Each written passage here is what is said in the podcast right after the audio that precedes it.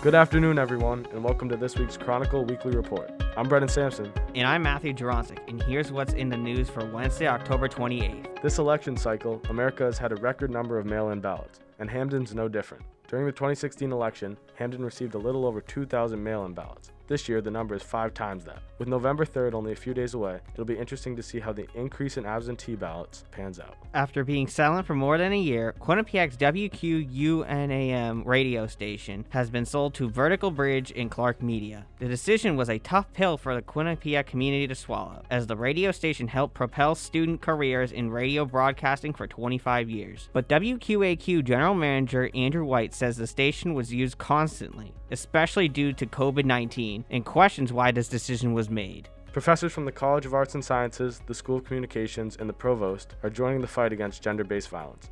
Provost Deborah Liebowitz says that communities need to raise awareness in order to promote a change in behavior. Through their collective years studying and researching, these professors and staff members hope to challenge our current way of thinking.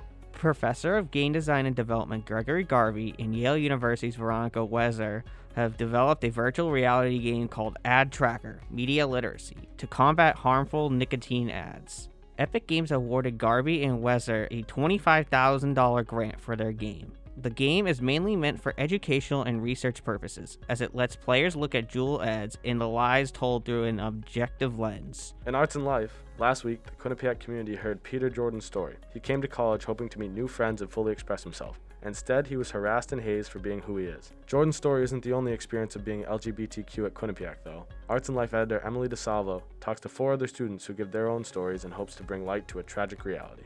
Quinnipiac's Fourth Wall Student Theater is continuing their amazing performances with the play 4 a.m. The production adapts Jonathan Dorf's original play into a live virtual performance on YouTube for anyone to watch anywhere. Every step of the play had to be changed to follow health guidelines, but that didn't stop the cast and crew from giving it their best. After all, the show must go on. In the second installment of the Chronicles Book of the Week, Arts and Life editor Emily DeSalvo writes about the violence inside us. The book is written by Connecticut Senator Chris Murphy and is a journey through his career in politics and his quest to stop gun violence. Want to know what it is like to be a first year college student at Quinnipiac? Writer Lexi Pepe gives her account of this experience, including on campus events and unique ways for students to connect during these unprecedented times. In sports, this week's Senior Spotlight covers Lauren Triglione, a forward for the women's soccer team. Throughout her time at Quinnipiac, Triglione's career has been hit by plenty of illnesses and injuries, but that hasn't stopped her from competing. Sports editor Riley Millette spoke with Triglione about her career at Quinnipiac and an outlook for a possible spring season and beyond. Melissa Samoskevich ended her Quinnipiac career with numerous accolades and accomplishments that not many can say they did. She now passes the torch to her younger sister Madison, who has some big shoes to fill. Writer Jordan Wolf sat down with Melissa and women's ice hockey coach Cassandra Turner to discuss what Madison brings to the team. In this year's NHL draft, Quinnipiac first year forward Ty Smilanic became the highest drafted Quinnipiac player with the 74th pick to the Florida Panthers. Associate sports editor Peter Pekarski gives a brief history of how Smilanic evolved into the player he is now and whether he and the men's ice hockey head coach Rand Pecknold agree on where he's drafted. In opinion, like students, Chartwell's employees are just as important in protecting the Bobcat bubble. However, with an employee recently testing positive, this is not only troublesome to students, but to the employees who risk infection.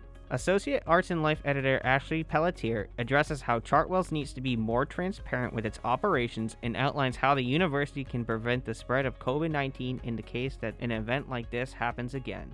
In July, it was announced that the WNBA is dedicating the 2020 season to social justice. While this is a big step in the right direction, the league was already playing an important role in the cause. This week on page 5, contributing writer Keith Savage dives into all the work that the WNBA has done and their plans moving forward. With the most recent incident of homophobia at QU, President Olian sent out an email that left members of the community unsatisfied, wanting more action. Writer Lindsay Downey went into detail about the obstacles LGBTQ students face and how the university needs to address the problems at hand. Thanks for listening to this week's Chronicle Weekly Report. I'm Brendan Sampson. And I'm Matthew Juronsik. Don't forget to pick up this week's paper or check out our website, quchronicle.com. Also, stay tuned for a special edition of Conversations this weekend. And finally, don't forget to listen next Wednesday for more stories.